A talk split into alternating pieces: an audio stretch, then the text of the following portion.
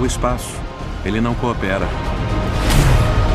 Eu garanto a você que em algum momento tudo vai dar errado.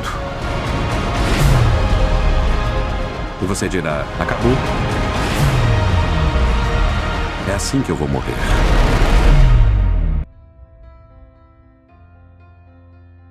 Olá, pessoal. Bem-vindos a mais um Imprecisos.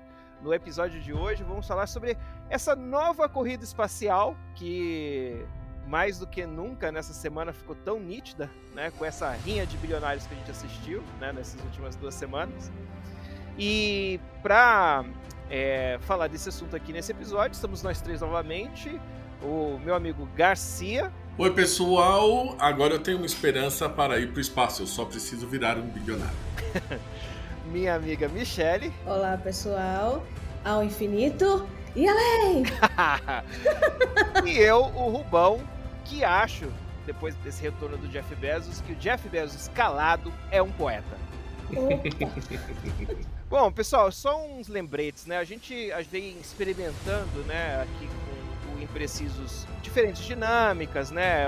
A própria introdução a gente ainda está experimentando como ela é melhor, como ela é pior. E uma coisa que a gente acabou deixando de fazer é pedir para vocês entrarem em contato com a gente, fazer seus comentários nas nossas redes sociais, imprecisos1 no Facebook, no Twitter ou no Instagram, é o mesmo arroba, arroba imprecisos1 e temos o nosso e-mail que é o, o contato arroba imprecisos.com. Por isso a gente não tem mais feito a gente não tem mais respondido a comentários do pessoal que tem ouvido a gente, porque ninguém tem entrado em contato, ninguém tem comentado. A gente tem tido audiência, felizmente, não muita, mas tem, mas a gente não tem feedback. Então a gente precisa de feedback até mesmo para a gente poder é saber onde a gente está acertando mais, onde a gente está errando mais. Dito isso, Garcia, Michele, vocês querem acrescentar alguma coisa antes da gente ir direto pro episódio?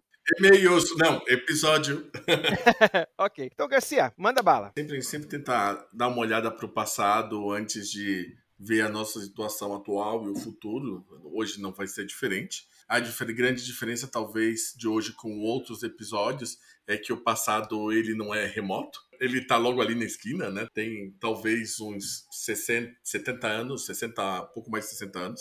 E o que é interessante é, obviamente, o espaço sempre gerou muita expectativa e muita curiosidade pela humanidade. Agora, a gente fala bastante sobre isso no nosso episódio sobre alienígenas, quando a gente vai falar sobre objetos voadores não identificados. Ó, o Garcia fazendo clickbait aí. a gente fala bastante sobre como que os antigos, né, os nossos antepassados, eles pensavam o espaço, o que eles acreditavam que eram os planetas, o que era a Terra, né? E eu acho que voltar a isso não, não seria interessante no dia de hoje. Mas eu acho que é interessante ressaltar um ponto que você fez. Eu me lembro bem que você ressaltou isso quando a gente nesse episódio, que a interpretação, porque assim existem ao longo da história, né, mais remota, vários momentos onde a, a, a humanidade, em algum momento, culturalmente representou o que ela imaginava do espaço e até mesmo do que poderia haver no espaço, em termos de vida, etc. e tal. Mas isso não tinha nenhuma conotação com a ideia que a gente tem hoje de alienígenas. Essa ideia que a gente tem, ela é em retrospectiva. A gente que projetou em cima desses traços uma ideia que só foi se criar lá nos anos 50 e 60, quando de fato começou a corrida espacial. Não foi isso, Garcia? Na verdade, assim, a ideia que hoje a gente tem de alienígena veio muito do pós-segunda guerra e acabou se intensificando com toda essa parte do específica da corrida espacial. Ela começou, na verdade, não nesse momento, foi quando se intensificou, quando o objeto voador não identificado virou uma realidade, né, o OVNI como tal, mas a ideia de alienígenas, seres de outros planetas, ela, ela é do final do século XIX, né, quando você é, vem com Júlio Verne e alguns outros escritores que acabaram pensando isso, né, você tem o, o super famoso Guerra dos Mundos e outras obras que acabaram trazendo um pouco essas expectativas, né, no final do século XIX se imaginou, se acreditou que existia um rio em Marte, E isso explodiu a cabeça dos, dos nossos bisavós. É, a capacidade de enxergar um pouco melhor, né? O Marte fez com que as pessoas acreditassem que estavam vendo muito mais do que na verdade estavam vendo, né? Exato. E essa ideia, e essa ideia do rio, né? O rio significa se tem rio, tem água, se tem água, tem vida, se tem vida, tem marciano. E aí foi.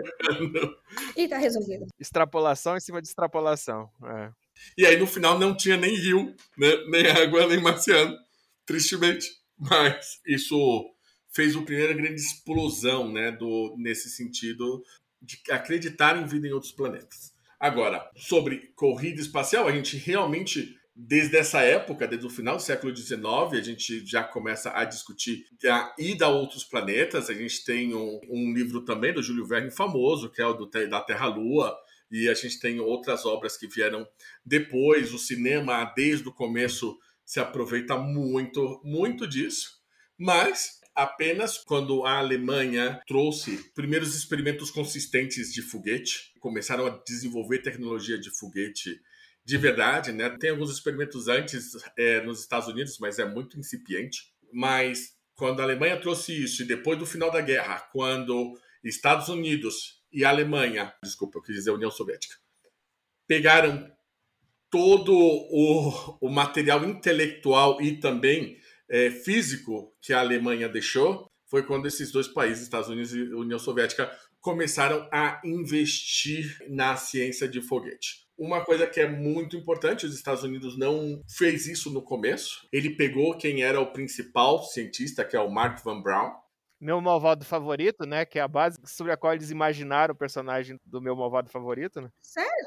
É. Essa eu não sabia. Sim, né? O Mark Van Braun era um nazista da SS, é uma, é uma criatura, é uma criatura, né? De certa forma, é uma criatura completamente polêmica na história americana, na história mundial. Apesar dos Estados Unidos terem cooptado o Mark Van Braun, eles não se interessaram muito, num primeiro momento, com fazer tecnologia de foguete.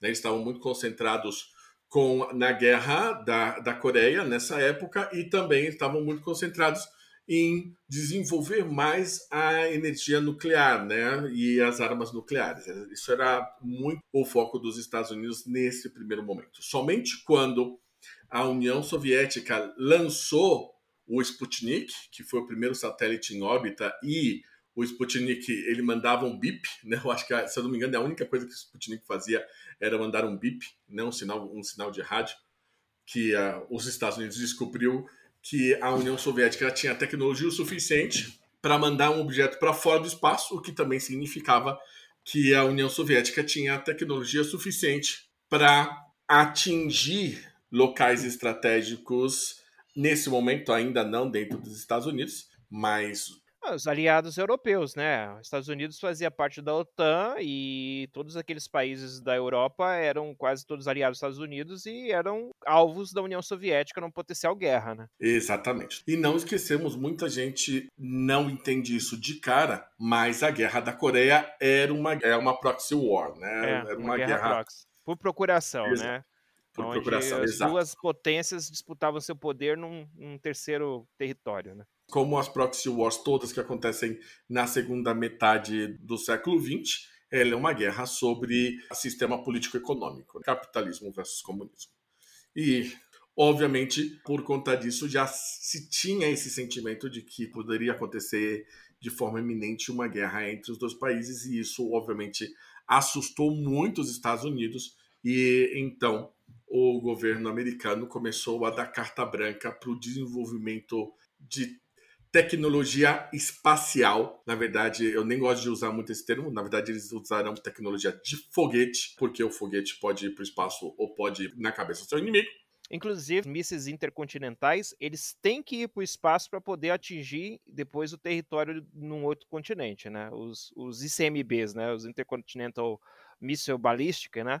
Que são os foguetes hoje que são usados para potencialmente poderiam ser usados para aí sim os Estados Unidos atingir o, o, a União Soviética ou vice-versa. Então, os soviéticos e os americanos entraram nessa corrida espacial, os dois tentando mostrar sua superioridade tecnológica assim como melhorar sua capacidade bélica ao mesmo tempo. Obviamente, essa disputa ela foi uma lavada para a União Soviética por anos, né? Eles fizeram quase tudo primeiro. Qualquer coisa que você pensar em termos de espaço, os soviéticos fizeram primeiro. A única coisa que eles não fizeram primeiro e acabaram que eles não fizeram foi chegar à Lua. Fora isso, eles mandaram o primeiro ser vivo para o espaço, eles mandaram o primeiro homem para o espaço, eles mandaram a primeira mulher para o espaço, eles fizeram a primeira órbita completa, eles o que você quiser somar aí, eles fizeram antes. Quem declara a Terra é azul é o Yuri Gagarin, que é um um cosmonauta, que é interessante, né? Os russos são cosmonautas, os americanos são astronautas, os japoneses, não, os chineses são taconautas, não é isso? Isso. E assim por diante. Cada país tem uma denominação um pouco mais específica para os seus, entre aspas, astronautas. É, aí você vê o nível da como eu vou dizer? Questão ideológica, né? É, né, o nível da paranoia ideológica que tinha naquela época. Paranoia ideológica que a gente vive até hoje, né? Que não existe gente de esquerda no Brasil, existe comunista. Né? Então a gente consegue ver um pouquinho que essa paranoia não tem limites, né? De qualquer maneira, houve essa corrida espacial, ela durou cerca de 20 anos e o ponto alto dela foi a, o homem pisar na Lua. O homem pisou na Lua. O homem não pisou na Lua uma vez. O homem pisou na Lua várias vezes, né? Vamos deixar isso super claro para não ter nenhum problema. Mas depois que o homem pisou na Lua e que a Rússia, por temas econômicos desistiu, isso é importante, né? Foi algo que eu descobri faz pouco tempo, né? Eu tinha uma ideia um pouco infantil de repente, né? A União Soviética não chegou na Lua porque não tinha interesse em chegar lá na Lua. Na verdade, ela não chegou na Lua porque acabou o dinheiro para chegar na Lua. Então, uma vez que os americanos tinham chegado na Lua, o investimento soviético nesse lado, como corrida espacial, eles perderam esse impulso. E aí, com o passar dos anos, é, especialmente isso é uma coisa interessante, né? Apesar da União Soviética e dos Estados Unidos terem a Guerra Fria e terem todos os problemas políticos, a corrida espacial ela serviu para unir um pouco os interesses científicos dos dois países. Então havia muita colaboração entre os dois países. A estação internacional, ela surgiu a, a ideia, as ideias, os acordos, ela surgiu ainda nessa época da Guerra Fria, né? Apesar de ela ter sido finalmente baseada muito tempo depois, mas ele já tinha esse impacto muito forte, mas com o passar do tempo houve um decrescente interesse pelo espaço, uma vez que a gente chegou na Lua e não tinha alienígenas, que coisa estranha. É, não tinham recursos para serem explorados, né? Que seria o que realmente motivaria lá, né? E os custos eram muito altos. E apesar de é, toda a tecnologia, a gente sempre fala muito do impacto que a tecnologia desenvolvida pela corrida espacial tem nos dias de hoje, a verdade é que uma o avanço dessa tecnologia, naquele momento, vamos dizer, o que a gente já sabia, o que a gente já fazia, o que a gente tinha condição de pagar, é, ele cobria com as necessidades que nós tínhamos. Do ponto de vista público, não havia interesse, porque já eram capazes de fazer os foguetes intercontinentais, vamos dizer assim. Uma vez que essa corrida, ela chegou, a corrida espacial chegou a um determinado estágio, as organizações no mundo assinaram uma série de acordos que impedem armas do espaço, que impedem que você use o espaço como palco de guerra, vamos dizer assim. É, você não pode militarizar o espaço. O espaço é desmilitarizado, né? Em tese. Em tese. Que droga. Então não teremos um Star Wars. É isso. Não, então, mas aí que tá. Já houve mais de uma iniciativa, na verdade, para militarizar o espaço, né? E os Estados Unidos, em geral, toca essas coisas. Mas a China, se eu não me engano, hoje a China é quem tem as. Bom, mas aí eu não sei se o Garcia vai na, na parte mais atual tocar nesse assunto, né? Que é a questão do sistema antimíssil da China, que é baseado em satélites, né? Isso é uma coisa interessante, porque tanto China, Estados Unidos, União Soviética, todos eles têm iniciativas militares. Não sejamos ingênuos, o GPS, ele foi criado como um mecanismo militar e nós temos outros parâmetros né, de espionagem e uma série de outras tecnologias que são usadas para esse fim. Mas você não poderia, por exemplo, colocar armas num satélite para atacar um determinado país. Ou então um outro satélite, né? Por exemplo, acabar com a comunicação de um país. Por tratado não pode. O Trump era um dos tipos que era bastante contrário, vamos dizer, a isso e tentou, né? Ele foi a última pessoa que tentou mudar as regras, não mudar as regras, ele de verdade ele chegou a criar. Até tem uma série que é uma comédia inspirada nesse desejo do Donald Trump quando presidente de militarizar o espaço. O Donald Trump ele criou um novo braço das Forças Armadas. No Brasil, as Forças Armadas têm três forças: o Exército, a Marinha e a Aeronáutica. Nos Estados Unidos, eles têm a Exército, a Marinha e a Aeronáutica, e eles têm também, se não me engano, a Guarda Costeira, que é uma força específica, não é a mesma que a Marinha. E aí ele criou também a que tem esse nome que, que por si só já foi motivo de piada, né? Porque de tão óbvio parece né, piada, né? Que é a Força Espacial, né? A Space Force, né?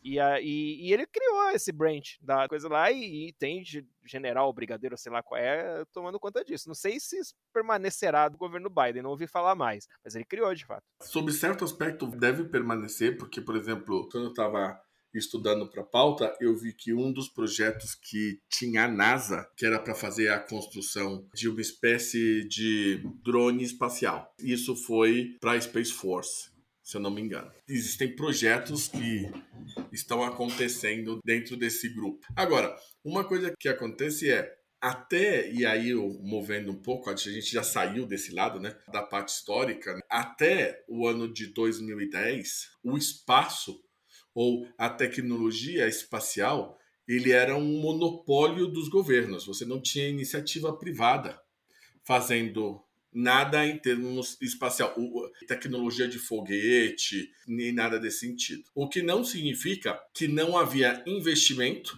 e muito menos significa que a gente não fez nada a respeito, né? Se a gente for imaginar, desde o Sputnik até o dia de hoje, a estimativa é que o ser humano já lançou para o espaço mais de 9 mil satélites.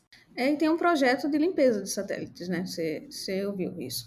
E justamente esse, esse drone que você falou foi citado numa das séries que eu tenho para indicar, que eu tenho muitas. que esse drone, a desculpa é que ele seria utilizado para fazer essa limpeza espacial inicialmente, do tipo destruir para poder depois algum outro vir e limpar. E nada impede que em algum momento esse tal drone acerte um satélite aí que não deveria. Em órbita, hoje a gente tem mais de 5 mil satélites, né? O que significa que todos os anos nós mandamos dezenas de satélites para o espaço. Não é pouca coisa. E esses satélites fazem todo tipo de coisa. Inclusive nada. tem muitos que estão inativos só lixo, como lixo espacial. É, eles são lançados para não fazer nada? Eu não, eu não entendi. Mas... Não. O que acontece hoje em dia é o seguinte: a gente lança um satélite no espaço. Esse satélite ele tem uma vida útil. Depois dessa vida útil, ou ele vai parar de funcionar, ou ele vai cair na Terra. Quando ele cai na Terra, ele vai queimar na atmosfera e acabou. Mas, quando ele simplesmente para de funcionar, o que a gente faz? A gente manda um astronauta consertar o satélite? Não, a gente manda outro satélite. Ah, entendi, entendi, entendi. São, entendi. Estão reutilizando foguete e ninguém está querendo reutilizar satélite. Quando a gente pensa no satélite, a gente pensa naquelas caixas gigantescas, né? Que uhum. tinham metros, né?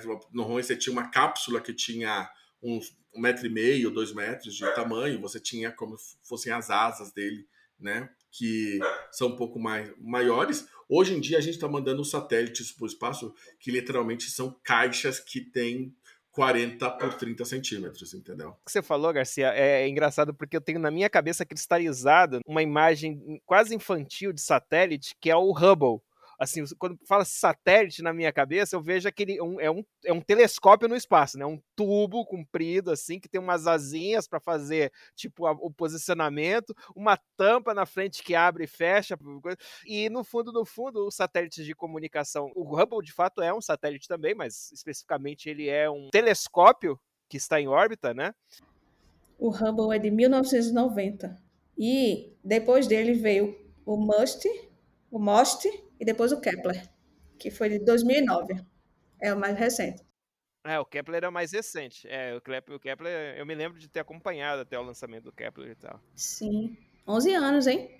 usando o comentário da, da Michelle, hoje em dia, dos satélites que funcionam aproximadamente, e esse número pode estar um pouco errado, ou bastante, existem aproximadamente, e a gente vai descobrir por quê mais para frente, mas existem aproximadamente 2.600 satélites em funcionamento no espaço. Né? Então eles estão fazendo, tirando imagem para a parte de meteorologia, de meteorologia, tem os que estão fazendo comunicação, tem os que são para o GPS. Estão achando o planeta. Né? Os que estão achando o planeta. Mas é, os que estão achando. O Kepler. Inclusive, o Kepler tem uma missão que é encontrar planetas irmãos, que eles chamam, né? Da Terra. Tenham mais ou menos o mesmo tamanho e estejam na, numa área chamada de Golden... Golden Lock. Golden Locks, caixinhos dourados. Caixinhos dourados, né? A zona dos caixinhos dourados, né? Eu tô doida que é ruim logo um. Particularmente com essa história da zona dos caixinhos dourados, eu tenho uma certa dificuldade, uma vontade, na verdade, porque essa é uma história infantil muito americana, né? Não é uma história que se conta, pelo menos não se contava. Hoje tudo tá meio americanizado também no Brasil. Capaz que se eu falar assim, filha, qual é a história dos cachos dourados, ela vai saber. Mas não foi uma história que fez parte da minha infância. Fez da minha. Ah, você aprendeu esse negócio da menina que foi na casa dos ursinhos, aí... Sim. Tinha um desenho da Disney. É? Hum, pra mim, então eu, eu perdi essas referências. Então eu sempre achei ruim essa, esse exemplo. Mas assim, se alguém aqui não sabe, eu acho que eu sou o mais ignorante talvez até do que a nossa audiência hoje. Não, é porque porque na nossa época, agora eu vou justificar porque você não sabe, porque na nossa época as coisas eram divididas em coisas para meninas e filme para menina e filme para meninos. E tinha muito disso. Talvez você não tenha visto porque era muito mais uma história de menina, entendeu? O que você está insinuando, Michele? Que eu sei. Nada demais.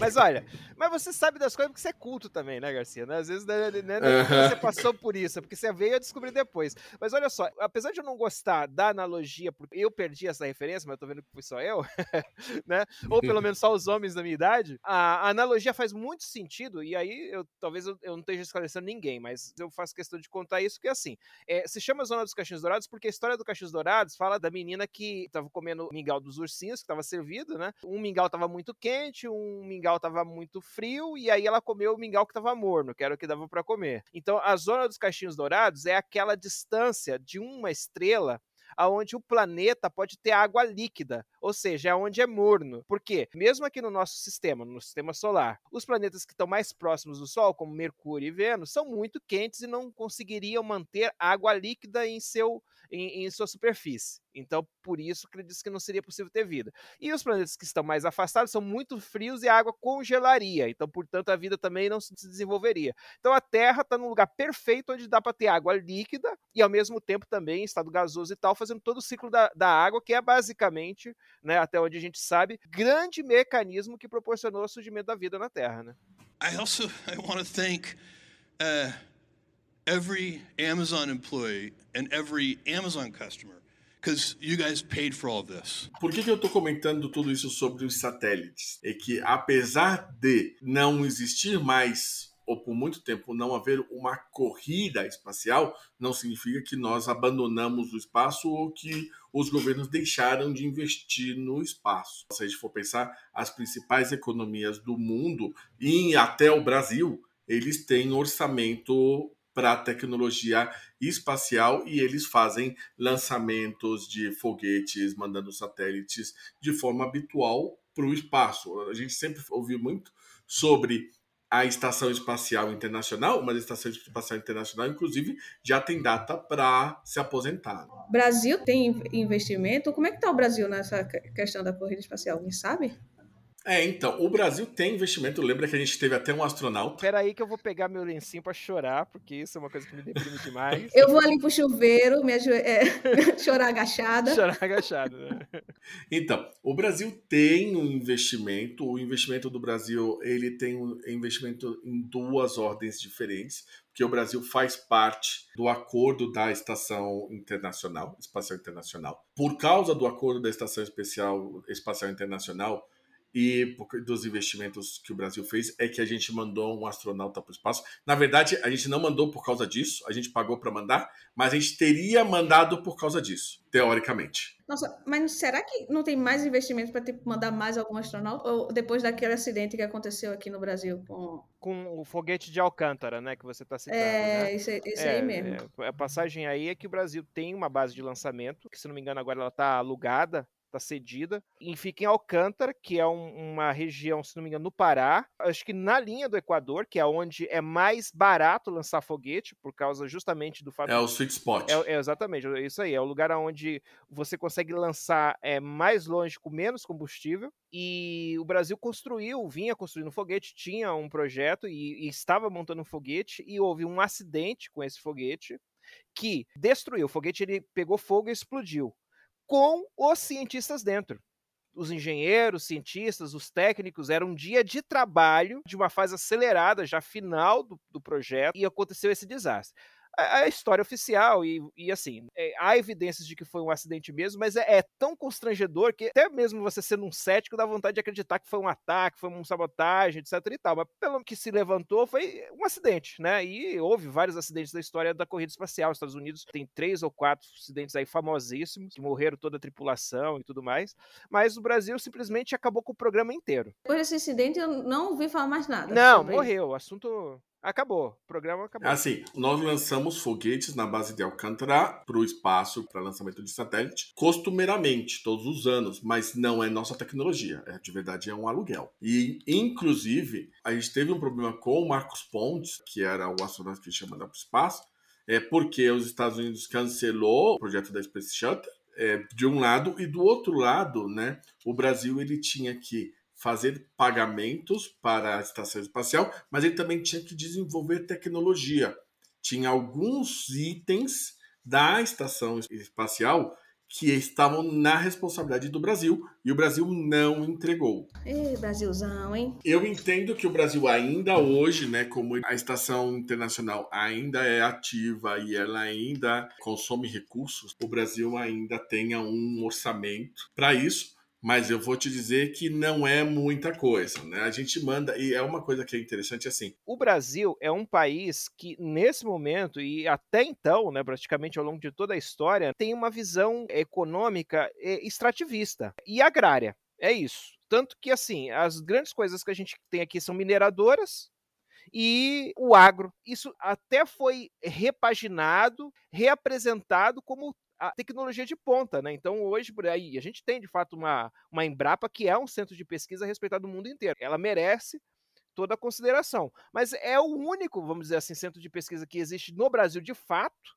né, de, de alta tecnologia que tem a ver apenas com o agro, porque o Brasil nunca acreditou de verdade, né? Quando eu falo Brasil aí no caso ah, os governos que nós tivemos, né, e nunca houve vontade política de fazer a gente desenvolver outros tipos de tecnologia, né? Que são as tecnologias que o mundo está dando um baile na gente, né? A gente não consegue construir processador hoje. E se a gente sofrer um embargo de processador, a gente não tem como construir computador aqui. Bem-vindos ao Brasil. Então, sempre teve um investimento e é, existe um investimento contínuo ano com ano em tecnologia. Né? Eu não consegui os dados dos números de 10 anos atrás, que foi quando o Obama cancelou o projeto da Space Shuttle, que era a forma que os Estados Unidos mandavam pessoas para o espaço, mas o orçamento atual dos Estados Unidos para tecnologia espacial é de aproximadamente 22 bilhões de dólares. Então a gente está falando de um dinheiro, de um, um dinheiro interessante para ser usado. Se nós pensarmos, outros países também têm orçamentos bastante consideráveis. Né? A União Europeia tem quase 7 bilhões de dólares de orçamento. A Suíça tem quase 3 bilhões de dólares de orçamento. Então, só desses países existe dinheiro sobre a mesa que sempre foi utilizado por cientistas diretamente. Antes de 2010, com o, o fim do programa do Space Shuttle, ele era exclusivamente usado por cientistas e pelo governo. Existe para mim um ponto adicional que eu gosto de comentar, é que o Jeff Bezos acabou de ir para o espaço, mas o Jeff Bezos ele fundou a Blue Origin no ano 2000. Nesse sentido, ele foi muito pioneiro, porque não existia, não existia nesse momento um orçamento ou a ideia de que governos fossem utilizar tecnologia privada na exploração espacial. Isso não, não, não tinha isso ainda. Se você me perguntar e eu for usar o meu lado mais teoria da conspiração, e eu não sou um teorista da conspiração, Ah. eu diria. eu diria que teve muito lobby do Jeff Bezos e de outras empresas, inclusive em 2010, que já existiam, né, que saíram nessa época, para que houvesse não só o fim da Space Shuttle, né, como esse decreto do Obama de que o governo dos Estados Unidos ia começar a usar o orçamento com parceria público-privada. Só para deixar claro, Space Shuttle são os ônibus espaciais. Era todo um projeto que os Estados Unidos tinha, né? Toda uma tecnologia, todo enfim, toda uma indústria que funcionava daquele jeito, né? Que você disparava o foguete levando nas costas a Space Shuttle, que era o ônibus espacial, tinha aquela cara de aviãozinho gordinho, né? E que era muito bonitinha, né? vamos concordar, né? Space, Era, é, assim, o desenho do ônibus espacial é todos eles. Eu tive uma, uma miniatura é, eu não sei nem onde foi parar isso, meu Deus do céu. Mas era uma coisa, é, mas era uma coisa assim, de plástico barato. Não são essas réplicas que hoje existem que custam milhares de reais. Né? O meu modelo mental de foguete é o ônibus espacial. É, então, mas o problema é que o ônibus espacial não é um foguete, né? Tanto é que ele vai embarcado no foguete. O foguete é realmente uma tecnologia que ainda não tem substituto. E aí a diferença é que ela pousava de fato como um avião e isso tinha seus benefícios e tal, e você reaproveitava o ônibus espacial. Né? O que aconteceu com o fim do programa da Space Shuttle foi, obviamente, isso mexeu com os brilhos dos americanos, porque os americanos começaram a utilizar os foguetes russos para poder ir ao espaço. Lembrando que os foguetes russos são, eram muito mais baratos que o ônibus espacial e eram muito mais seguros. Só teve dois acidentes com a mesma tecnologia que era usada por 60 anos, né, basicamente. Os foguetes russos são o Fusca da exploração espacial. Exatamente, é o Fusca da exploração espacial, né? Então, isso mexeu muito com o bril dos americanos, de um lado. Do outro lado, a NASA começou a buscar parceiros e foi aí que surgiu, não só teve o fortalecimento da Blue Origin, como surgiu a SpaceX, a Boeing começou também a trabalhar em tecnologia de foguete, uma série de outras companhias começaram a investir nisso dessas, é, claramente hoje a SpaceX tem vantagem, mas a gente vai falar sobre isso depois. Mas um terceiro ponto que acabou sendo muito é, importante foi que é, à medida que o, a gente foi avançando no século XX, a gente tem obviamente o Donald Trump cristalizando essa nova dicotomia comercial que já não é mais entre comunismo e capitalismo ou entre União Soviética e Estados Unidos, mas sim entre China e Estados Unidos, os Estados Unidos ele começou a fazer uma série de boicotes, apesar da China ser parte de uma série de acordos, né? Ele começou a fazer alguns boicotes com a China em relação à exploração espacial e a China começou então a fazer investimento muito pesado, em especial né? Eles começaram em 2003, 2013, 2013 mandaram o primeiro astronauta, mas não foi com não foi com tecnologia deles, né? Mas eles começaram a pegar bastante pesado nisso e eles começaram a criar sua própria aeronave, já fizeram o próprio voo com passageiros, teve um teste agora em 2020 e eles têm planos para voltar para a Lua em acho que 2025, se eu não me engano. Eu não anotei aqui por alguma razão. É, tripulado, você diz, né? É, um voo tripulado. Eles mandaram já uma sonda para a Lua. Isso, porque é importante colocar isso, que a China conseguiu é, um feito inédito, né? Ela conseguiu pousar uma sonda no lado no chamado lado escuro da Lua, né, que não é escuro, ele só é, ele só fica oposto ao que a gente enxerga quando a gente aponta o telescópio para cima. A gente sempre vê a mesma face da Lua, mas o outro lado da Lua não é escuro, como algumas pessoas pensam, né? E aí trouxe imagens fantásticas e tudo mais. Então isso foi um feito da China que não tem igual ainda. É por que que isso é importante? Porque quando você vai para o lado escuro da Lua, você tem uma coisa chamada Lua que atrapalha a comunicação, a transmissão. É verdade, é verdade. Essa pequena barreira, né? É uma pequena, é a pequena barreira, detalhe, né? um detalhinho. Um detalhe, né? Que é um terço do, do tamanho da Terra. Então, por conta disso, era muito difícil, né? Fazer qualquer tipo de tentativa de pouso, alguma coisa mais sofisticada que um satélite ao, redor, ao redor da Lua diretamente, porque o satélite ele girava, pedia comunicação quando estava do outro lado da Lua, mas quando ele volta ele tem comunicação outra vez e ele transmite as fotos que ele tirou ou o que seja. Inclusive os filmes que mostram a chegada do Homem à Lua e tal, mostra essa fase de transição, né? Quando você tem o período em que você consegue se comunicar e não até enquanto você está orbitando a Lua, né? E os chineses hoje em dia, eles assim como os americanos, estão trabalhando com tecnologia própria para foguete reutilizável e eles têm uma série de planos próprios para como usar essa tecnologia. Eles têm a própria rede de satélites que usam o GPS deles, né? E muito disso começou, né, a partir, se eu não me engano, de 2013 foi quando eles começaram a fazer fortes inovações desse lado, o que provocou uma reação americana, em especial com o Trump, né? O, a, a Space Force não, não saiu do nada, né? Ele saiu como uma resposta ao que a China estava fazendo. E o investimento mais forte dos Estados Unidos com a NASA também vem na rasteira desse. Não estou recebendo nenhuma grana da China, até gostaria. Mas assim, o Trump ele decidiu antagonizar com a China. Criar essa, esse mecanismo, correr para não perder da China, é uma decisão que ele tomou. Assim, não é, não é hostil o que a China está fazendo. É uma decisão de, quando você resolve antagonizar com alguém que está lá tentando fazer o dele, é uma decisão sua, né? O China não estava atacando. Acho que alguém poderia dizer, não, mas se a China desenvolver toda essa tecnologia e superar os americanos, ela passa a ser também uma ameaça militar para os Estados Unidos. Tudo bem, faz sentido pensar assim. Mas, de qualquer maneira, como o Garcia estava colocando, né? Essa decisão de antagonizar o que até então não era antagonismo foi do Trump. Trump ele cristalizou, já existia nos Estados Unidos, desde o início desse século, do século 21, já existia a ideia de que a China ela ia se tornar um, um antagonista dos Estados Unidos. Isso já acontecia. É, tanto que hoje em dia, por exemplo, o Joe Biden ele não recuou na maioria dos pontos que os Estados Unidos tinham contra a China.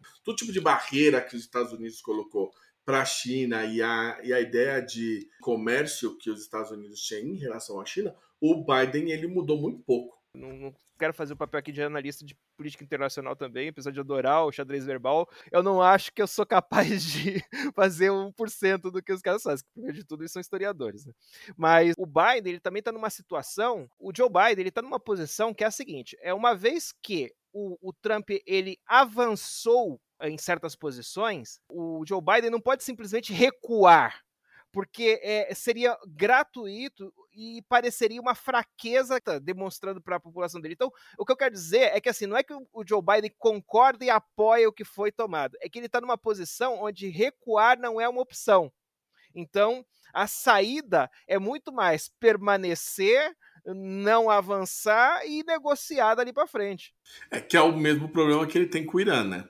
Exatamente. Obviamente, assim, quando a China começou a pegar pesado na área da na parte de explorações, a gente vai comentar as principais iniciativas que eu acho que são interessantes. Os Estados Unidos decidiu aumentar o orçamento, colocar é, as coisas para funcionar começou a, a, fazer uma série de licitações. Por exemplo, o Jeff Bezos andou reclamando porque perdeu algumas licitações importantes para a SpaceX, porque disse que tinha que cambiar as regras porque ele queria ganhar. Foi injusto porque eu perdi, né? Foi o argumento dele. Né? foi. e aí foi onde se criou esse espaço para Blue Origin e para SpaceX se desenvolver. Então é muito importante hoje a gente ter em mente que, de um lado, você tem os Estados Unidos com um apoio interessante da União Europeia, criando sua própria tecnologia, do outro lado, você tem a China, que acaba capitalizando um pouco da Rússia, mas, mas não muito, que tenta se manter um pouco mais neutro, é, mas com uma fome muito grande aí também para poder criar a tecnologia relacionada.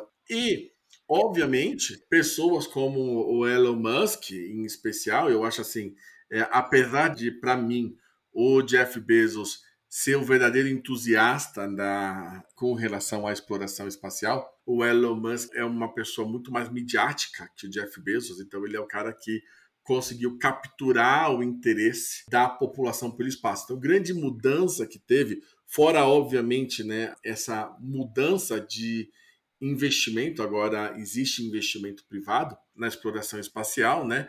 Você teve uma mudança midiática que foi importante e é por isso que nós hoje estamos aqui, né? Por causa desse impacto midiático que não veio somente com a Blue Orange lançando o Jeff Bezos ao espaço, ou a Virgin lançando é, o Richard Branson para o espaço. Mas antes disso, você já teve o Elon Musk que mandou um Tesla para o espaço também, que o Tesla ficou. O capricho? Ficou, o puro capricho.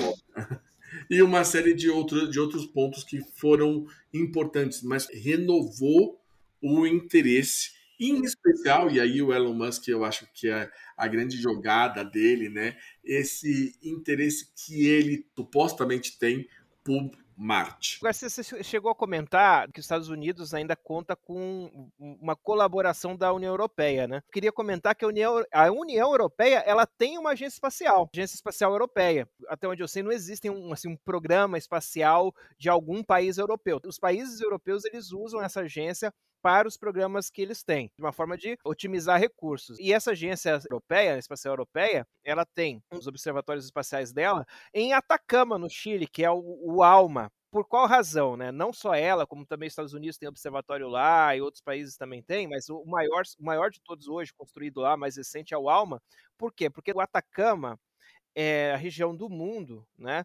Ah, onde há o céu mais límpido do mundo, porque é o que tem menos umidade, né? A umidade ela tem um efeito de refração na luz que acrescenta a distorção na imagem que um telescópio daqui da Terra está captando do espaço. Né? E quanto mais distante for o que está sendo observado e mais tênue for a luz dele, maior o efeito daquela refração na umidade do ar. Então, o Atacama é o deserto mais seco do mundo. Né? Há 100 anos não chove no Atacama. Essa é a medida que tem até hoje lá. E, portanto, é o melhor lugar para se observar o espaço. Os países não têm programas individuais tem o programa da União Europeia, que tem um orçamento obrigatório, e fora isso, diferentes programas eles são patrocinados pelos países de forma diferente. Então, por exemplo, a França ela investe num programa ou num projeto especificamente para melhorar a tecnologia de controle do tempo, que é para eles é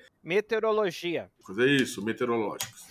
Porque para eles é um tema muito importante. Então essas coisas acabam mudando e aí eles patrocinam programas de formas diferentes. Mas de qualquer forma, por exemplo, o projeto Artemis, que é o principal projeto dos Estados Unidos no momento, que é o que vai fazer o novo retorno da humanidade à Lua, né? Eu não diria o retorno do homem à Lua, porque esse projeto especificamente, como mencionamos no podcast anterior, né, ele vai levar a primeira astronauta mulher que vai pousar e pisar literalmente na Lua, caminhar sobre a Lua e tudo mais. Não sou eu.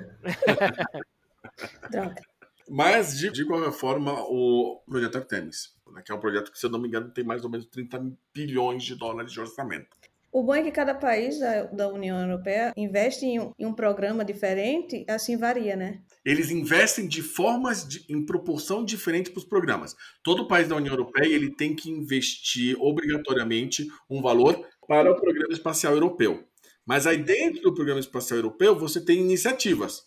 Né? Por exemplo, uma das iniciativas que tem, que eu acho que é uma das mais interessantes, que eu queria comentar um pouco das iniciativas que existem, que é uma iniciativa que eles chamam de AIDA, e aí você vai ver, e isso é um pulo do gato que tem em muitas dessas iniciativas, é que elas podem se tornar militarizadas, mas é um projeto que eles têm para desviar asteroide da Terra. Oh, yeah. Entendeu? Então seria né, o conjunto de satélites que lançam, se eu não me engano, é laser para poder desviar asteroide. Agora que toca a trilha do Armageddon lá com o Bruce Willis e. I don't want to... Muito bom. Essa é uma música pra gente colocar no episódio, hein? Boa. Mas de qualquer maneira, esse é um projeto muito importante do lado deles. Né? Do lado da China, a China eu acho que tem um projeto também que é maravilhoso, já que a gente está falando do, dos projetos. Esse projeto ele não, é, eu não, eu não, não anotei o nome do projeto, porque eu não ia saber falar o nome do projeto. Mas esse projeto é para produção de energia no espaço. Ok. Hum, Mas tem qual que seria o mecanismo? Sim, É. é, seria um- uma espécie de tela gigante, gigante, gigante, ter quilômetros. Seria a coisa mais grande que a gente já fez no espaço. E ele ia acumular energia e ele ia mandar essa energia para a Terra, De forma concentrada. Mas olha o perigo. utilizando um pouco aquilo que a gente já sabe do Tesla, né? O Tesla trabalhava muito nisso. Que existe muita perda, mas se é muita energia, o potencial de acúmulo de energia é muito grande. Você conseguiria guardar essa energia. Mas aí você pensa, literalmente, o que eles estão fazendo é lançando um raio de energia na Terra. Aí eles vão errar. Eles vão aceitar a Casa Branca sem querer. Caraca, Aquele raio do Independence Day, né? Tipo, Foi- E depois vai mandar um telegrama. Ups! E é energia pura, né? Não é, nem, não é nem algo parável, não é um foguete, não é nada disso. Só, só toca aquela música. Vai dar merda, vai dar merda, vai. I also I want to thank uh, every Amazon employee and every Amazon customer because you guys paid for all of this. Eu não tenho nada contra o Jeff Bezos em particular. Mas eu tenho contra os bilionários, porque eles representam, eles são a personificação. Eles são pessoas, portanto, personificações da desigualdade. Porque, ó, é, eu fiz essa conta. O, o Jeff Bezos tem uma, uma fortuna calculada em torno de 200 bilhões de dólares. 200 bilhões. Eu fiz essa conta porque eu vi o Neil deGrasse Tyson falando, e aí eu falei, não é possível. Aí eu peguei e fiz a conta. A, a espessura de uma nota de um dólar é de 0,01 um milímetro, eu acredito. É mais ou menos isso. Uma coisa minúscula, assim. Ou 0,1 Um milímetro. décimo de milímetro. É um décimo de milímetro. Se você empilhar, você empilhar 200 bilhões de notas de um dólar, se o, se o Jeff Bezos ele empilhasse 200 bilhões de notas de um dólar e sentasse em cima, ele alcançaria 144 mil quilômetros de altura, sendo que ele viajou a só 100 quilômetros de altura. Por isso que custou tão barato. Bom, mas é- absurda a imagem, né? É absurda, claro, mas é assim, é muito dinheiro na conta de uma pessoa. Não há o que o Jeff Bezos possa fazer do ponto de vista pessoal com toda essa fortuna. Nem existe tecnologia, ele nem em vida vai conseguir desenvolver tanta tecnologia que gaste todo esse dinheiro para deixar para a humanidade alguma coisa assim. É só um exemplo, tá? Eu não quero dizer que o vilão é o bilionário. O bilionário, ele é um ele é uma consequência de um sistema que produz esse desequilíbrio. De qualquer maneira, né, a gente começa a ver um pouco desses trabalhos que são ambiciosos, mas se pararmos para pensar, o interesse do Jeff Bezos, o interesse do Elon Musk não está de verdade nesses projetos ambiciosos que tem a China, a União Europeia, os Estados Unidos. Ah, o interesse fidedigno para mim, né, na minha opinião, eh, então eu dizer fidedigno na minha opinião não faz sentido, da iniciativa privada utilizar dinheiro público para poder criar ou alicerçar projetos privados. Vou dar um exemplo que deixa isso um pouco claro. A SpaceX, que é quem mais está tendo sucesso nesse sentido, que fez os foguetes eh, reutilizáveis, obviamente hoje em dia a China já tem, o, a Blue Origin já acabou de mostrar, né, quando o Jeff Bezos saiu do espaço, o Rubens até se assustou quando, quando o foguete voltou. Então, ele tem isso aí acontecendo, né? E isso está sendo tudo financiado pela NASA, pelos Estados Unidos. Mas do outro lado, a SpaceX, ela fala sobre exploração profunda, que é a gente sair do que é a órbita terrestre, né, de ir para Marte ou mesmo ir, ou mesmo a Lua, né, que está mais perto, Vênus. Eles, eles falam dessas coisas, mas o, o Elon Musk tem uma série de projetos que estão considerando a órbita terrestre, o que eles chamam de espaço suborbital. Entre eles, o projeto que é mais conhecido do Elon Musk é o Starlink. O que, que é o Starlink? É uma rede de 4 mil satélites, 4 mil satélites, que vão dar internet de alta velocidade para a população. Então vai ser uma, vai ser uma revolução no que a gente hoje trabalha em termos de internet. Ele já teve aprovação desse projeto, ele não só já teve aprovação, como já lançou, de quando eu vi os números, então pode estar, ter mudado, ele já lançou mais de mil satélites cada foguete, quando o Elon Musk ele manda para o espaço, esse foguete está lançando aproximadamente 60 satélites em cada lançamento. Então ele manda um lançamento e ele põe 60 satélites em órbita. E vale lembrar, né, como a gente comentou no, no, começo do episódio, mas a gente acabou não entrando nesse detalhe, esses satélites são pequenininhos, né, tem o tamanho de uma caixa de sapato, né? E eles até são quadradinhos, né? Eles são bem fora dessa imagem que eu tinha de satélite, né? Eles, eles são basicamente um, umas caixinhas que ficam no espaço, né? E quem regula essa, esse envio de satélite? A autorização que eles conseguiram foi com o governo americano. Então, mas o, não, então, não, peraí, peraí, mas... não, não, os Estados Unidos não é dono do espaço. É esse o ponto Exato. que você falar, né? Então, é. na verdade, Michele, eu, eu, vou te responder porque esse é um ponto que eu estava engasgado e já vou, vou pegar a corda nele. É que assim, é, existe um tratado de como o espaço é, do que não pode ser feito no espaço, mas não existe assim uma regulação do que acontece no espaço. Basicamente, o que ocorre muitas vezes, talvez seja o caso do Elon Musk, que ele lança os foguetes dele do Cabo Canaveral, né, ele lança dos Estados Unidos mesmo, lá, né, ele lança lá da Flórida mesmo. É que assim, os Estados Unidos deixam ele lançar, porque o lançamento é ocorre em território americano e em espaço americano né? Mas o que ocorre com o que ele lança no espaço não tem regulamentação nenhuma. Teoricamente, ele pode encher, inclusive, aí só concluindo meu raciocínio. Aí está um dos dilemas que talvez a gente vá mergulhar hoje, que é assim, esses bilionários, eles vão conseguir privatizar o espaço, entendeu? Eles vão conseguir se estabelecer de tal forma que eles próprios é que vão estabelecer como é que vai ocorrer o restante da exploração espacial, porque eles já controlam essa, essa zona de espaço suborbital, entendeu? E se por acaso, vamos supor que Michele tem a sua empresa chamada Michele X, Michele Vex, e eu decido lançar um satélite, tô liberada. Você só precisa comprar o seu espaço num foguete para poder fazer o deploy do seu satélite no espaço. Se vocês lembrarem, Terra o primeiro teste que foi noticiado, exitoso da SpaceX dos foguetes retráteis, né, do, do foguete reutilizável, do foguete que voltava, parava de em pé, ele aconteceu em uma base naval. Não, não, lembro se foi um, se foi um, se era uma plataforma ou se era era uma plataforma. Era uma plataforma, né? Então, por que que ele aconteceu numa plataforma no oceano? É justamente porque se amanhã tiver problema, ele vai para águas internacionais e manda da Puta merda, nem tinha dado conta disso. Não, mas vamos, vamos colocar, o desafio tecnológico de lançar de uma base no mar é muito maior do que numa base que está afincada funda no chão, né?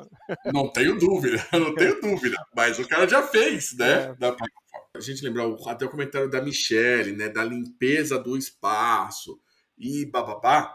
Eu vou ser muito honesto, muito, muito honesto. Isso é argumento de americano que quer colocar drone no espaço. Por que, que eu falo isso? Lembra quantos satélites a gente tem hoje em dia em operação? 5 mil. Não, são 12 mil, Garcia, eu acabei de checar. Eles estão mandando satélite como se não houvesse amanhã. É, como né? se não houvesse amanhã, é verdade. 12 mil. Pensei que está mandando só para o Starlink, eles estão tipo mandando um satélite por mês, um satélite a cada 15 dias. Quer dizer, um satélite não, né? Um foguete a cada por mês, 60 satélites, né? Independente disso, se a gente for pensar, né? São 12, que sejam 12 mil, né? Tem 12 mil satélites em órbita. Considera que eles estão em órbita, quer dizer que é um, um plano muito maior que a Terra, né? A Terra está aqui e eles estão em órbita, estão, num, estão a uma distância, né? O espaço, vamos dizer, suborbital, ele é muito maior do que a Terra como tal. Claro, sim, entendi. Sim. Hoje em dia, nós temos em Terra 200 mil voos por dia, e mais. Nossa, tudo isso.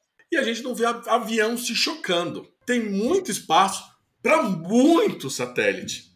Mas a gente vê balão se chocando com avião. Aí é, é, o ponto que eu quero chegar. E aí, se, por exemplo, eu quiser lançar o meu satélite e o meu satélite atingir o do Elon Musk, por exemplo, quem é que manda aí nessa, nessa bagaça? Virou bagunça. Não, assim, ó, fosse um, um satélite americano atingindo um satélite russo, você teria um incidente internacional. Diplomacias Sim. desses países iam ter que conversar uma com a outra, aquela coisa então, toda. Então, o Brasil Foi sem era, querer porque... querendo e tal. Agora, o seu satélite atingido do Elon Musk, meu, é briga de vizinho, ninguém tá nem aí só vai lá assistir. Só vai lá, ah, tomara que eles briguem. É você tendo um acidente de carro com alguém na rua.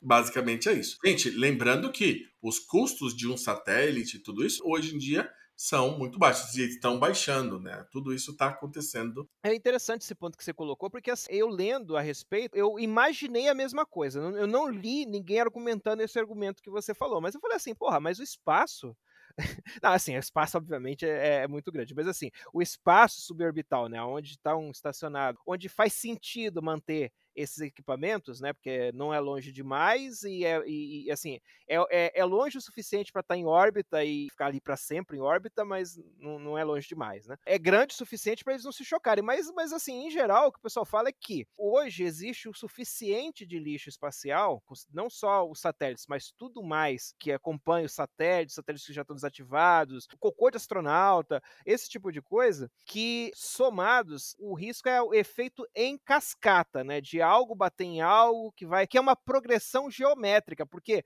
você pode não ter um, um, acidente como dois aviões se chocando, mas se você tiver dois pedaços de alguma coisa se batendo e se deslocando da órbita que estavam, daqui a um ano um pedaço pode atingir outra coisa, aí daqui a seis meses dois pedaços atingir outra coisa, daqui a quatro dias oito pedaços atingir outra coisa, e daqui a horas você já vai ter uma chuva ou um, um monte de fragmento, que é o que meio que acontece naquele filme Gravidade com a Sandra Bullock, que é mais ou menos isso, né? Um efeito em cadeia de destroços que vai varrendo tudo que está no espaço, né? Porque apesar de ser muito grande, é uma faixa, né? Como se você pegasse e desenhasse dois círculos, né? Um dentro do outro, e entre esses dois círculos você tivesse tudo. Foi bom que você comentou gravidade, eu até ia comentar gravidade. Isso funciona ou isso acontece hoje em dia no âmbito da ficção científica. Cara, a zona orbital em que estão os satélites são quilômetros. Os satélites não estão sobre a superfície terrestre, eles estão sobre uma zona de quilômetros e cada quilômetro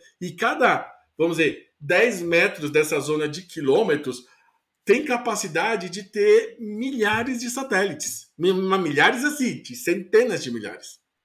Então a gente está falando de uma área que é muito. Tipo, é mais fácil acontecer um acidente cruzando o cinturão de asteroide do que nessa zona. E sabe qual é a nossa preocupação quando a gente manda alguma coisa cruzar o, uma sonda para lá do cinturão de asteroides?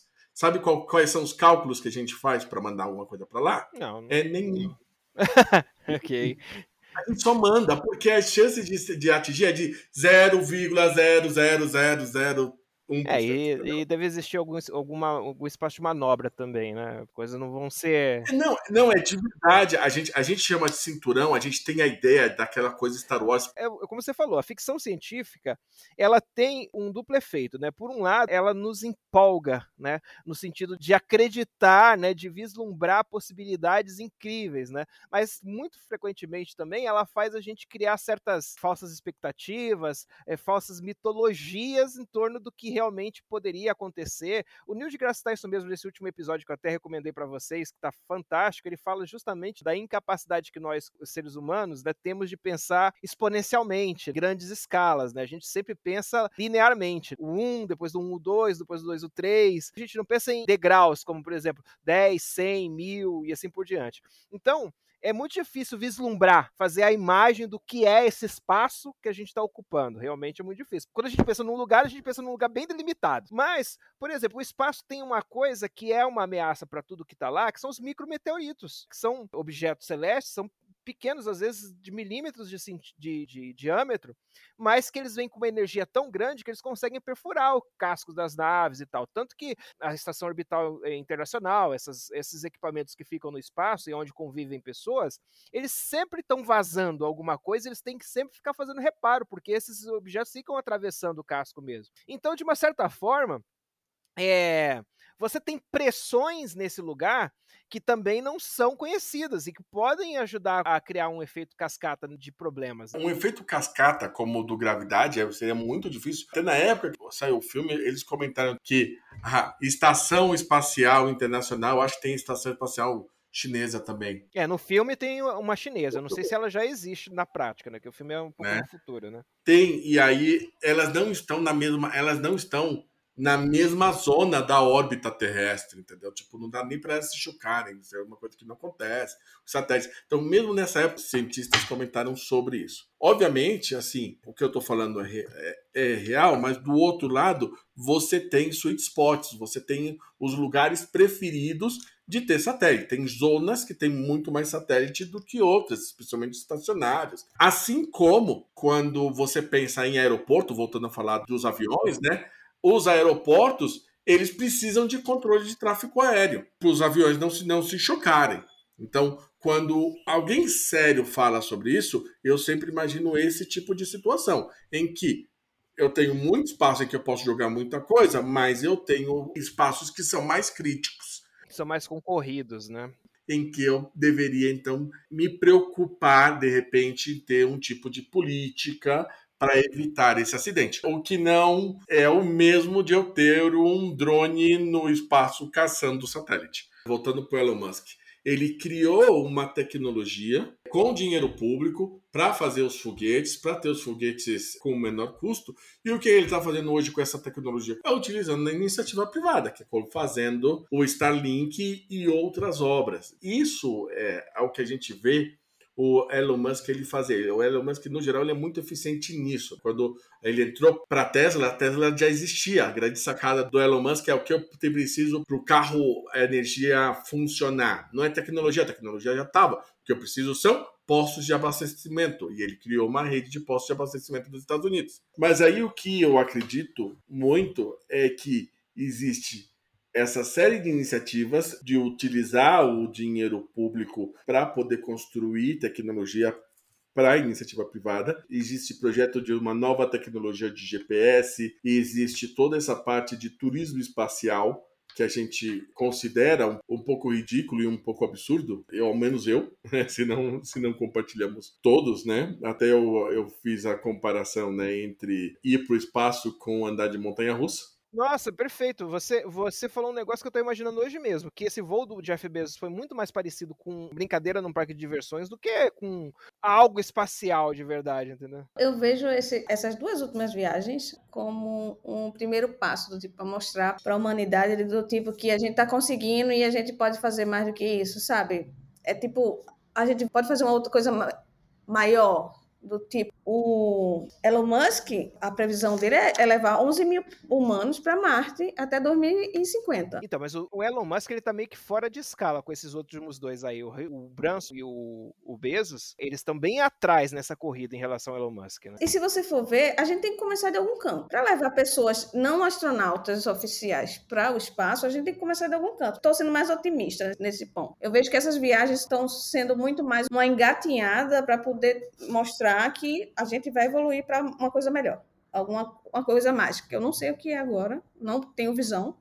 Talvez eles até tenham já, e não, não, não revelaram ainda qual é o motivo dessas, esses pequenos passeios de montanha-russa, mas tem motivo por trás, não é só passeio. Então. Eu... Claro, pode ser turismo também espacial, que deve, vai dar uma grana. Assim, agora está absurdo o preço, mas veja isso no futuro. Ah, no passado, por exemplo, viajar de avião era um absurdo. Então, tem que começar de algum canto. Talvez, sei lá, tenha viagens, uh, sei lá, espaciais com a galera passar alguns dias no espaço, sabe? Ninguém sabe. Eu acho que eles têm um motivo, mas ainda não está claro para gente. Mas eu, eu, vejo esses passeios mesmo como um experimento para alguma coisa. Eu vou dizer o seguinte, Michele, o que você descreveu é exatamente o que eu sentia até duas semanas atrás senti e pensava, eu poderia ter dito exatamente tudo isso que você falou, e provavelmente é o que eu vou continuar sentindo daqui a algum tempo, quando eu começar a esquecer esses dois eventos né, que ocorreram agora recentemente. Especialmente o do Jeff Bezos, que esse eu acompanhei mesmo, né? Eu vi ao vivo e tal. A gente estava até conversando, nós três aqui. Qual é o problema que eu tenho com esses casos particulares, do voo do Richard Branson e do voo do, do Jeff Bezos? Por um lado, e aí é o único lado positivo que eu acho que tem tudo isso, é que você pode falar assim, porra, os caras são os donos da empresa e eles foram cobaia do voo. O caso do Jeff Bezos é, é e acho que do Branson foi a mesma coisa, é, foram a primeira vez que colocaram pessoas dentro daqueles veículos, eles foram, né? Então, pô, legal, olha, bacana, né? Melhor do que mandar alguma outra pessoa se isso explodisse e falar, pô, tá vendo? Né? Não, o cara foi. Acabou o que é positivo. O que é negativo começa pelo seguinte: primeiro, eles são muito vaidosos, meu. Então, é, eles fazem o evento todo girar em torno da figura deles. Então, isso me deixa muito muito, sabe, incomodado. Eles são muito ruins de fala, porque o evento é muito promovido, né? Ele tem esse caráter de mostrar uma conquista, uma coisa é, extraordinária. E eles não têm, assim, tipo, ou pelo menos não tem nada que eu reconheça como um, um media training que permitisse que eles dissessem coisas significativas. Muita gente se queixa dos astronautas, porque os astronautas são extremamente disciplinados para falar coisas neutras ou falar coisas que têm um caráter, no caso dos astronautas mesmos americanos, né, é, patrióticas, que motivem as pessoas, que façam as pessoas acreditarem no, no, sucesso daquela nação, motivem as crianças a acreditarem no futuro daquela nação. E o Jeff Bezos falou esse absurdo que é ah, vocês clientes da Amazon pagaram por isso. Eu nunca fiz doação para bilionário e para o espaço.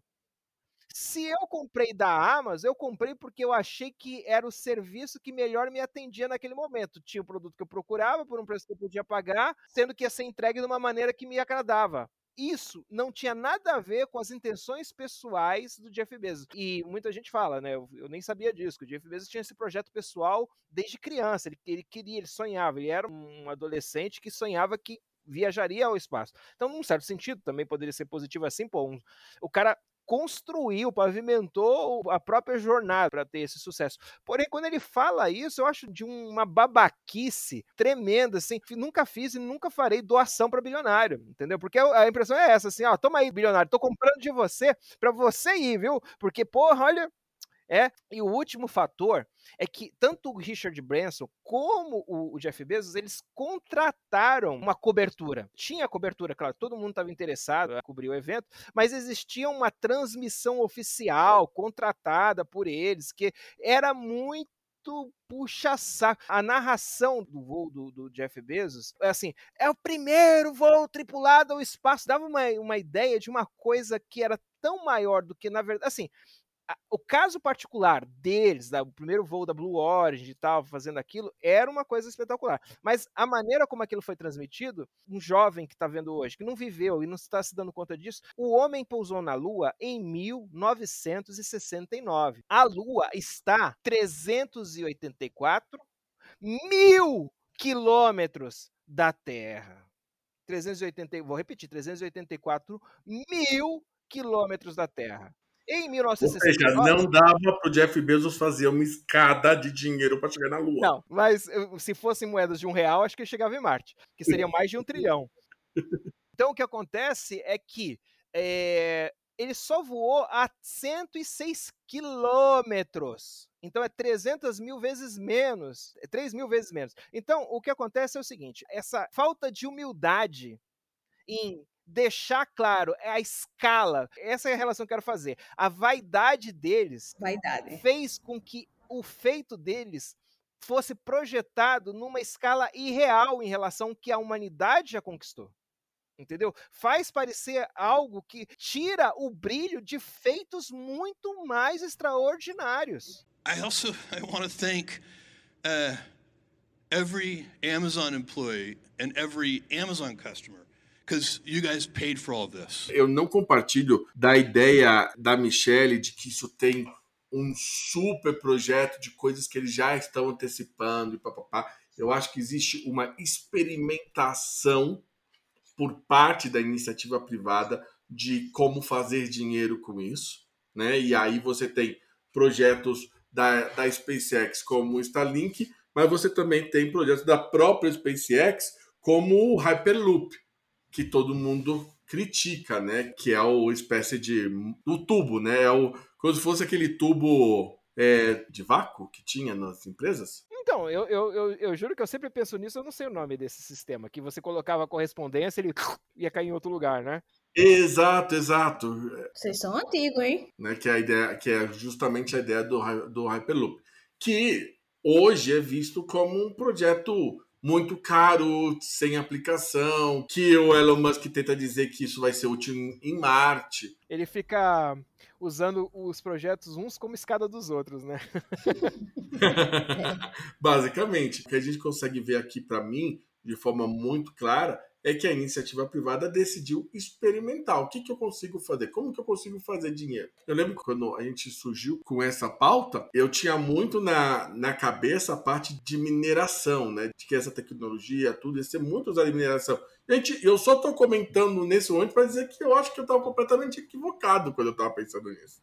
Entendeu? Será? Sim, não digo que em algum momento não se vá ou não se possa fazer mineração no espaço, mas para mim isso ainda está tão longe, porque o custo disso e a viabilidade de encontrar esse local de mineração que seria tão maravilhoso que valesse a pena investir no espaço é algo tão distante da realidade que nós temos hoje que ninguém, nenhum desses caras está trabalhando nisso. Se eles estivessem pensando minimamente, eles estariam comprando empresas com tecnologia de mineração ou fazendo investimento sobre isso. Não tem nada disso. É assim, não existe empresa de mineração barata, né? Que nem empresa de petróleo, assim. Tem até aquela frase assim: o melhor negócio que existe é uma empresa de petróleo. O segundo melhor negócio que existe é uma empresa de petróleo mal administrada.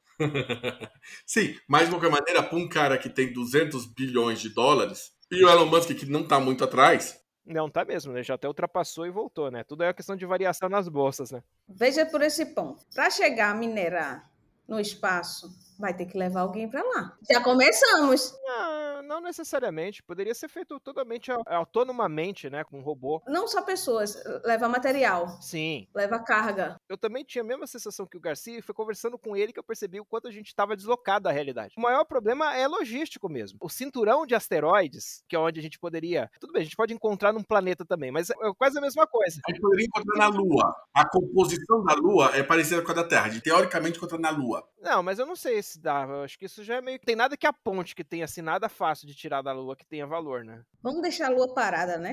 A gente não fez nenhum tipo de pesquisa muito consistente, fora pegar pedras lunares, para saber disso. Ah, bom, então já é um pouco diferente do que eu ia falar, porque eu ia dizer que o problema todo é que a distância é muito grande. Então, assim, você já tem um. um você, você, assim, você nem tem a tecnologia nem para chegar lá, basicamente, quanto mais chegar e voltar carregado com qualquer coisa que você explorasse. E isso tudo se pagasse com lucro, né? Pensa na cápsula.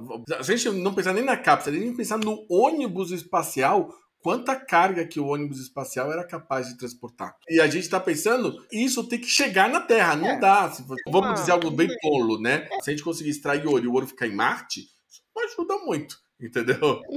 Caindo já no campo da especulação, que é como a gente encerra lá os nossos episódios. Né? Saindo do, do campo da análise da realidade para especular sobre possíveis futuros. Uma maneira que eu acho que seria mais provável de viabilizar essa mineração espacial, vamos supor, você encontra um asteroide que é rico em um material interessante, e aí eu vou dizer já de cara, não é ouro, não é diamante, não é nada disso, porque qualquer coisa que tenha valor em raridade perderia o valor se você encontrasse grandes jazidas. Se você trouxer um asteroide de ouro para a Terra, o valor do ouro acaba, porque vai virar alumínio. Então, assim, o, o, são substâncias basicamente que seriam commodities de uma indústria. Então, qualquer coisa que a gente usasse para fazer bateria, uma liga metálica nova, qualquer coisa que entrasse como insumo de uma grande nova eh, indústria qualquer. Ia ter esse meteoro e, de alguma forma, com foguetes, com bombas, impulsionar eles para nossa órbita e quando ele estivesse mais próximo aqui da Terra, aí já fazer uma exploração indo e voltando carregado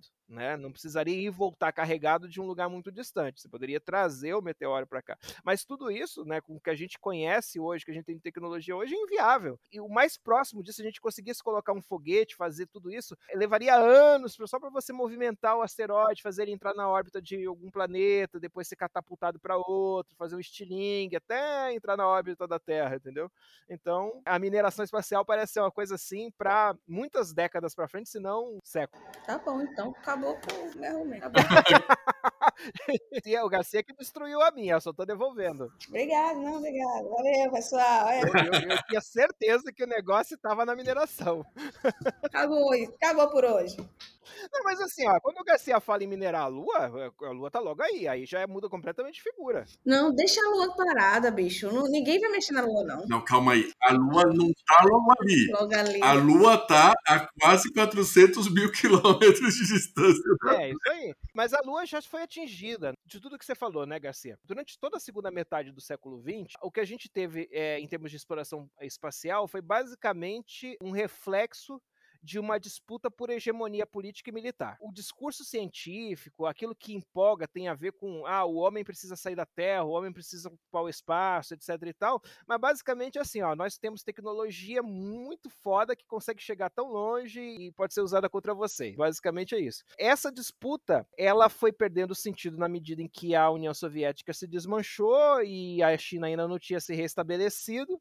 E agora que a China se restabeleceu, um novo modelo surgiu, onde esses países, essas grandes nações, como Estados Unidos e a China, continuam fazendo uma disputa de hegemonia política e militar, porém, os Estados Unidos resolveu terceirizar uma parte desse processo, chamando empresas para eh, apresentarem seus projetos e desenvolver as tecnologias que eles vão utilizar. Então, essas empresas, através desse patrocínio, elas entregam uma tecnologia que é usada nesse grande projeto das nações e, ao mesmo tempo, vai angariando seu espaço comercial de negócios que vai surgindo nessa nova fronteira. É isso, né? O único que eu agregaria é que, na minha visão, isso não foi um movimento dos Estados Unidos natural. Foi lobby do Jeff Bezos e de outros indivíduos para dizer assim: não, não, não, vamos dividir esse quinhão aí, vamos começar a brincar com esse negócio. Não foi gratuito. Eu não consegui encontrar nada a respeito, mas eu, para mim, conhecendo como as coisas funcionam nos Estados Unidos, é um horizonte provável. Justamente empresas começaram a surgir nessa área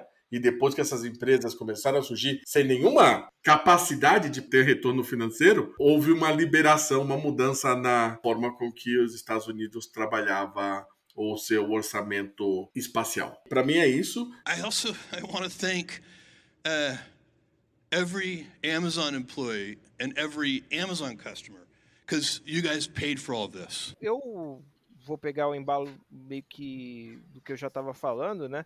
Que embora o Garcia tenha destruído a minha visão de mineração e eu, por tabela, tenha destruído a da Michelle, né? E provavelmente a gente esteja destruindo a de muita gente que está ouvindo a gente, eu até me sinto novamente empolgado com a ideia da Lua. Eu simplesmente nunca nem tinha pensado na Lua como fonte de mineração. A Michelle está contrariadíssima. Né? Porque a Lua, mais do que um objeto celeste, como qualquer outro, ela faz parte da cultura humana de maneira intrínseca e incalculável. A, a, gente começou a medir o tempo primeiro pela Lua do que por qualquer outra coisa. E o que a Lua representa no, no romantismo, etc e tal. Então, ficar imaginando que um dia a gente vai olhar para a Lua e em vez de ver as crateras, a gente comece a ver instalações, comece a ver complexos industriais, parece assim uma aberração. Nossa, eu nunca pensei nisso. Me deu uma tristeza agora, Rubens. Oh, meu Deus. Sabe quando não, a gente vê a vista aérea de uma cidade?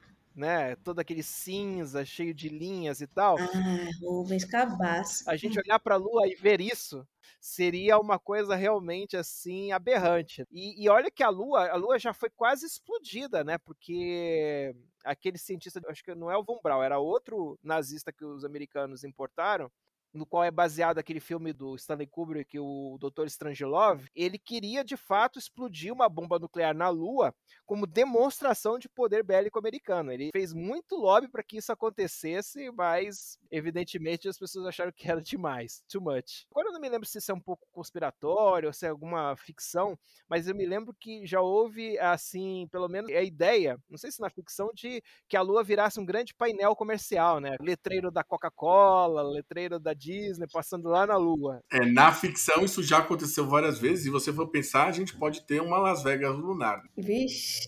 Uma coisa que é possível daqui para uma ou duas décadas, em termos de turismo espacial, é ter realmente uma estação espacial comercial que possa funcionar como uma Las Vegas. Então você tem a viagem, que é uma experiência por si só, sair da Terra, entrar em órbita, sentir a ausência de gravidade, observar a Terra de fora, né? Ter aquela sensação de que a Terra no final das contas é pequena, aquela coisa toda, aquela coisa que os astronautas falam com tanta beleza e provavelmente os bilionários vão cagar completamente com frases idiotas.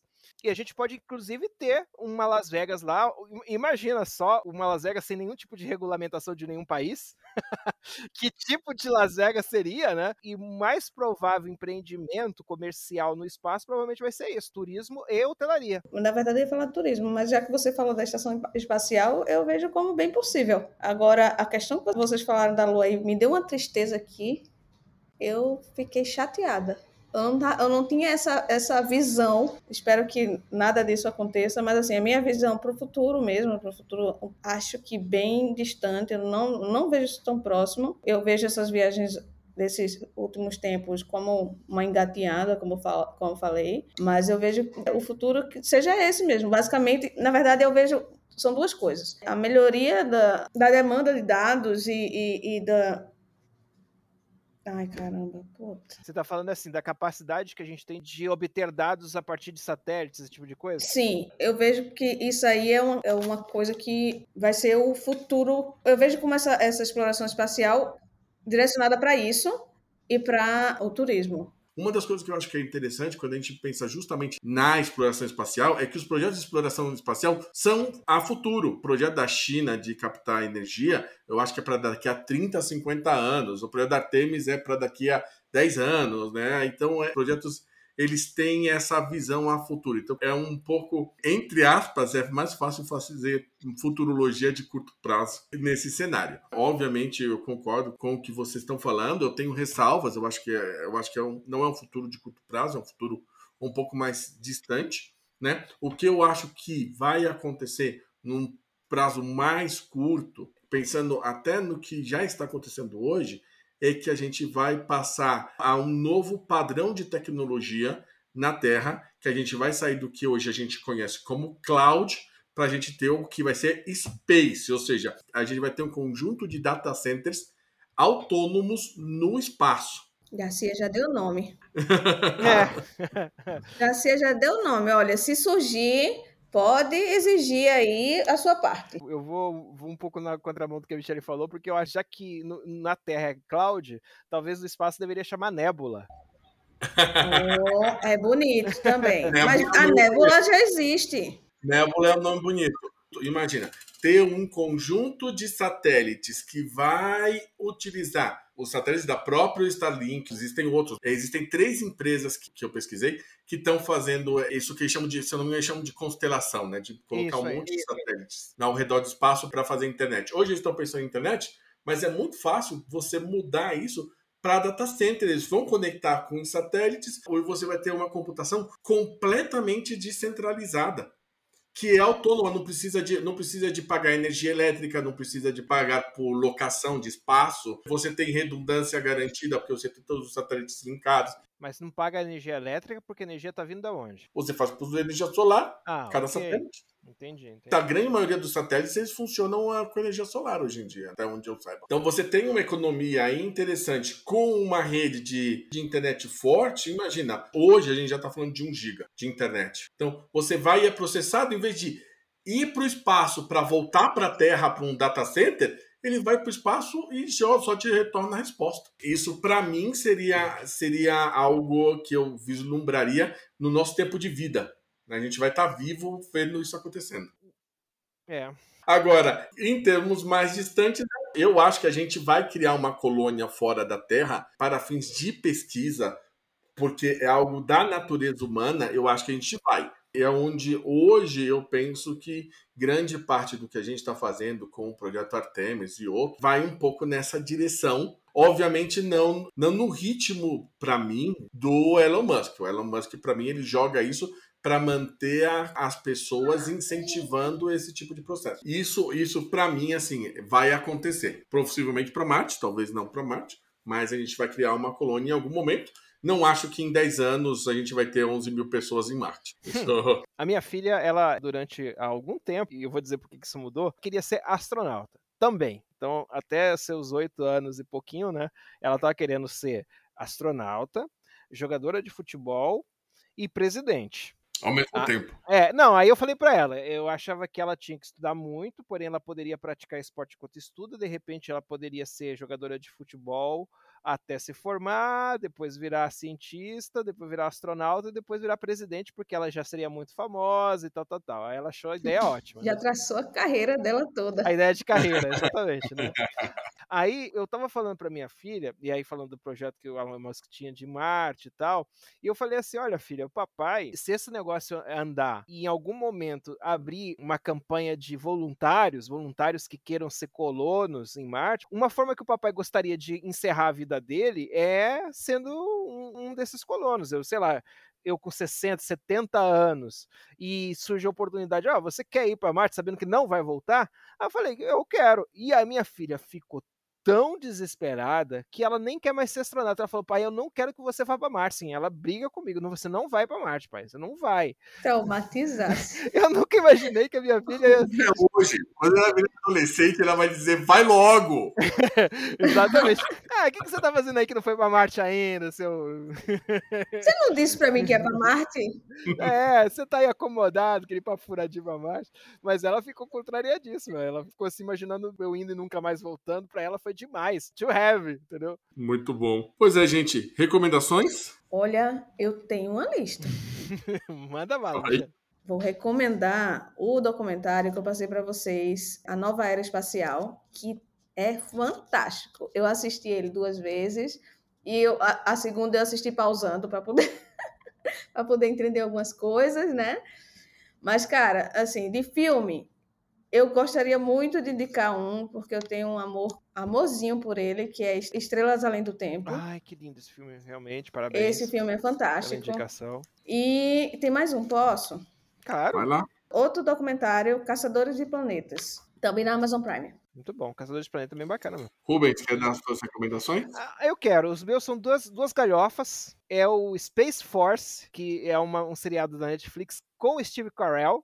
Né? Então os caras apostaram alto. E, e grande elenco, tem muita gente boa nesse seriado, comediantes assim que não são internacionalmente conhecidos, mas são muito bons. É, é uma série cômica que narra a criação do Space Force, né? Então Steve Carell é um, um general. Eu não me lembro se ele é da aeronáutica, acho que é da aeronáutica. Tem essa patente, né, de general, né? Acho que no caso da aeronáutica seria mais correto brigadeiro, alguma coisa assim. E aí ele é escolhido para ser o diretor da Space Force, né? Ser o, o cabeça dessa arma, desse braço, né? E aí ele começa a, né? E ele é muito incompetente. Na verdade, escolhem ele porque ele, ele é o cara mais incompetente, na verdade, assim. Ninguém que tinha muito Era tipo política brasileira. Ninguém que tinha alguma coisa pra fazer podia ir pro bagulho desse. queria tomar conta do Space Force, exatamente. Aí ele sobra e ele nem acredita que ele fica sendo esse cara e tal. E aí se desenvolve, né, é, todas essas situações que culmina aí. Vou tentar não dar spoiler, mas porque a série onde eu sei ela foi cancelada, que é uma pena, porque eu achei ela bem legal. Culmina com um conflito entre americanos e chineses na Lua. E tem a ver com a militarização do espaço, claro, né? Porque Space Force, né? Então gera do lado da China também uma militarização e aí começa uma corrida armamentista. A outra galhofa já deve ter uns 20 anos. Eu nem fui consultar, só tô, vou falar de cabeça. Se chama Space Cowboys, que é um filme. Pô, eu ia dar esse. Ah, Garcia, desculpa. Ah. É, então, é assim. Então eu fico com Space Force. Manda bala, Garcia. Não, não, não, não. Pode falar. Fala do Cowboys do Espaço. É Cowboys do É. Espaço em português. Isso, exatamente. Cowboys. Eu fui assistir esse filme no cinema. Ele é um filme da época lá do, do Armageddon e tal. Basicamente, assim, eu, eu me lembro, assim, vagamente do plot, mas basicamente o que acontece é o seguinte: existe um, um satélite armado no espaço, com ogivas nucleares. Eu não me lembro por que razão ele vira uma ameaça para os Estados Unidos e eles precisam desarmar esse satélite. Eu acho que é porque ele estava para atingir a Rússia ou a China e automaticamente, porque alguma coisa do controle, e aí eles tinham que evitar isso, tinham que consertar e desarmar o, o- o satélite.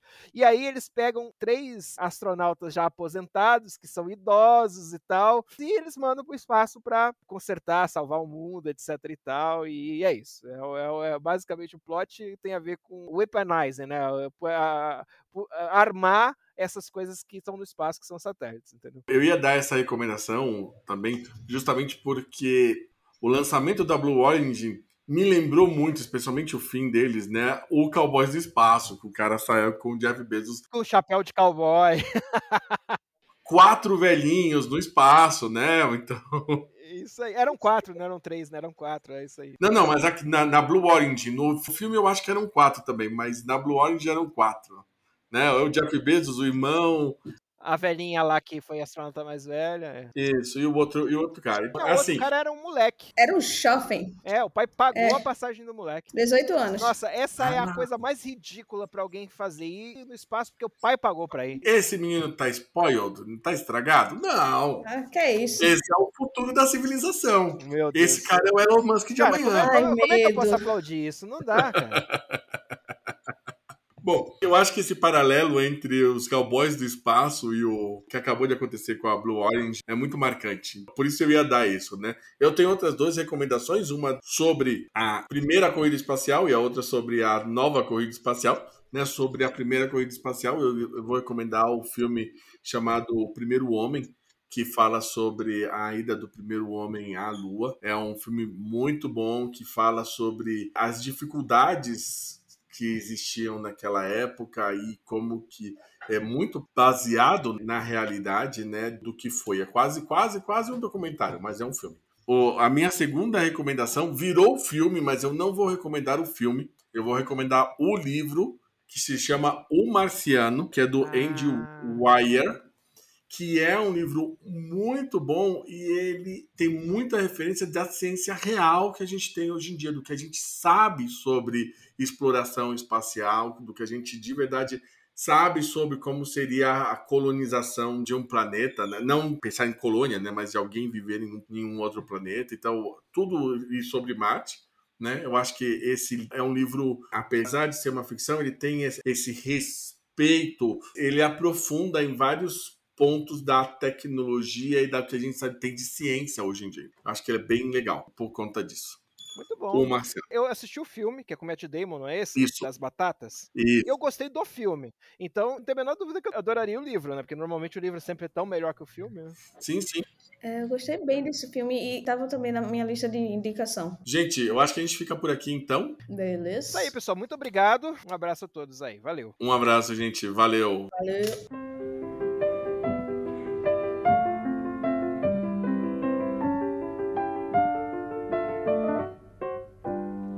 Gather round while I sing you of Werner von Braun, a man whose allegiance is ruled by expedience. Call him a Nazi, he won't even frown. Nazi schmatzi, says Werner von Braun. Don't say that he's hypocritical, say rather that he's apolitical. Once the rockets are up, who cares where they come down? That's not my department, says Werner von Braun. Some have harsh words for this man of renown, but some think our attitude should be one of gratitude, like the widows and cripples in old London town, who owe their large pensions to Werner von Braun. You too may be a big hero once you've learned to count backwards to zero. In German or English, I know how to count down. And I'm learning Chinese, says Werner von Braun.